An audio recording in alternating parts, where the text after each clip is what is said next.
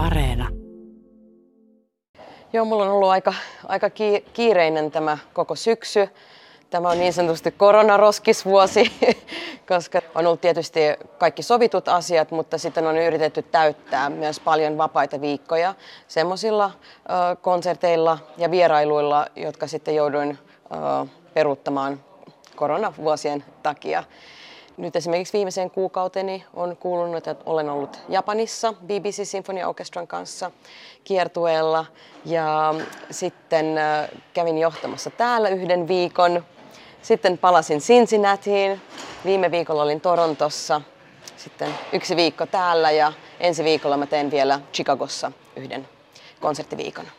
No kyllä tässä on aika pyöritystä, että välillä ei ole ihan kartalla, että että mikä kellonaika on, mutta kyllä mä oon harjoituksiin löytänyt itseni, niin tota, jotenkin pysyn kartalla, mutta onhan, onhan nämä aika, aika haastavia, etenkin nukkumiset, että saa hmm. ne kahdeksan tuntia, niin saattaa olla ne ensimmäiset päivät aika, aika vaikeita.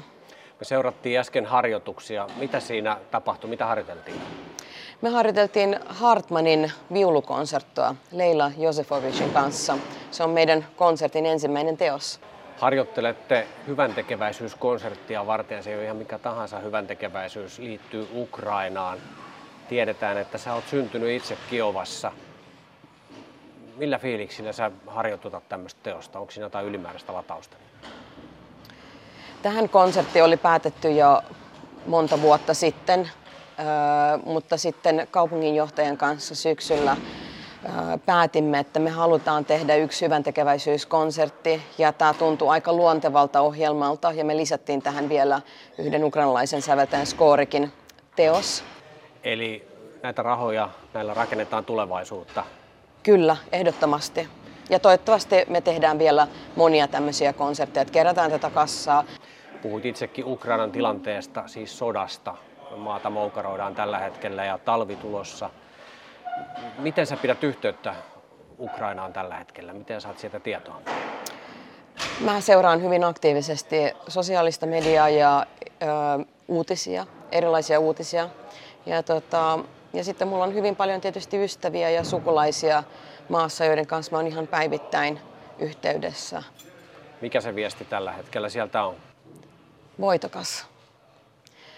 Se on, sitä on vaikea pukea sanoiksi niin kun, ja ymmärtää jopa, että mistä ne ihmiset saa sellaista urheutta niin kuin aivan mahdottomassa tilanteessa. Niillä ei ole vettä, niillä ei ole sähköä, niin kuin ei lämmitystä ja ne istuu ja sanoo, että viekää vaikka koko maa alas, mutta me ei luovuteta. Et me ollaan täällä loppuun saakka ja se on äärettömän liikuttavaa ja myöskin itselleni niin kuin inspiroi olla luovuttamatta ja vaikka välillä väsyttää hyvin paljon äh, kaikki, niin tota, että pitää vaan jaksaa pitää fokus siinä auttamisessa ja äh, myöskin olla äänessä koko ajan ja painostaa meidän poliitikkoja ympäri maailman, että Ukrainaa pitää auttaa enemmän. Länsi ei auta tarpeeksi Ukrainaa. Se on vaan de facto. Uutisia tulee paljon, todella järkyttävää materiaalia. On, jotkut on reagoinut silläkin tavalla, että on jo turtunut.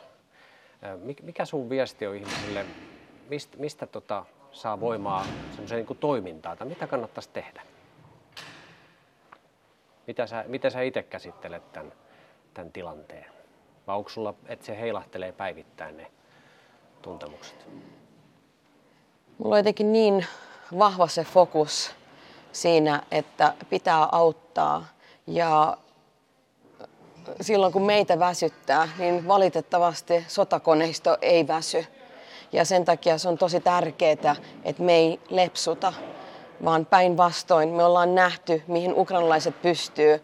Ukrainalaiset itse on valmiita loppuun saakka pysymään, niin kyllä nyt meiltä pitää löytyä sitä voimaa, pysyä heidän takanaan ja vaan panostaa enemmän ja enemmän ja vauhdittamaan tässä avun annissa, että he saavat päätettyä sen, lop, sen sodan niin kuin mahdollisimman pian ja heivattua venäläiset pois maastaan. Pystytkö arvioimaan sitä, että miten tämä Ukrainan tilanne, sota, niin miten se on vaikuttanut sinuun ihmisenä ja tietysti varmaan sitä kautta sitten kapellimestarina, muusikkona, taiteilijana? Silloin kun sota alkoi, niin mä tavallaan niin kuin tajusin, että nyt on paljon vakavampi tilanne kuin 2014. Ja mä olin ihan hyvin lähellä, että olisin peruuttanut ihan kuukausiksi kaiken työni. Mä olin silloin Seatlessa tai matkalla Seatleen. Ja orkesteri sekä agenttini pyysi sitten minua, että, että jospa mä vielä miettisin yhden päivän ennen kuin mä peruutan, että he totta kai tukevat minua päätöksessään ja ymmärtävät. Mulla oli kova, kova tahto ihan mulla koko päiväiseksi avustustyöntekijäksi, että lähteä, lähteä sitten sille tielle. Mutta mä sitten jotenkin niin kun ymmärsin sit siinä hetkessä, että, että on erilaisia paikkoja, missä saa äänensä kuuluviin.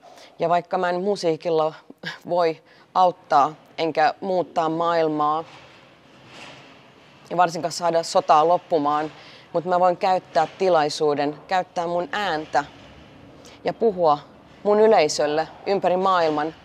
Ja siitä tavallaan lähti mun semmoinen oma, oma rintama, että mä oon puhunut aika paljon ennen konsertteja, kertonut ihmisille, mitä Ukrainassa tapahtuu ja sen jälkeen ollaan soitettu joko kansallishymni tai sitten jotain ukrainalaista musiikkia. Ja se on ollut tosi tärkeää mun mielestä ei vaan mulle, vaan myös kaikille, koska tämä tilanne on niin kauhea ja ne asiat, joita joutuu päivittäin käsittelemään, ovat niin hirveitä, että tavallaan, että siinähän psyyke joutuu aika, aika ääritiloihin, niin tavallaan ne on ollut aika hyviä tilanteita olla yhdessä, mm. käsitellä niitä asioita, puhua siitä ja sitten antaa myös musiikin sitten toimia ehkä katalysaattorina niille vaikeille tunteille. Mm. Ja ehkä se myös antaa meille voimaa mm. sitten niin kuin taistella ja auttaa ja olla niin kuin unohtamatta Ukra- Ukrainaa ja ukrainalaisia.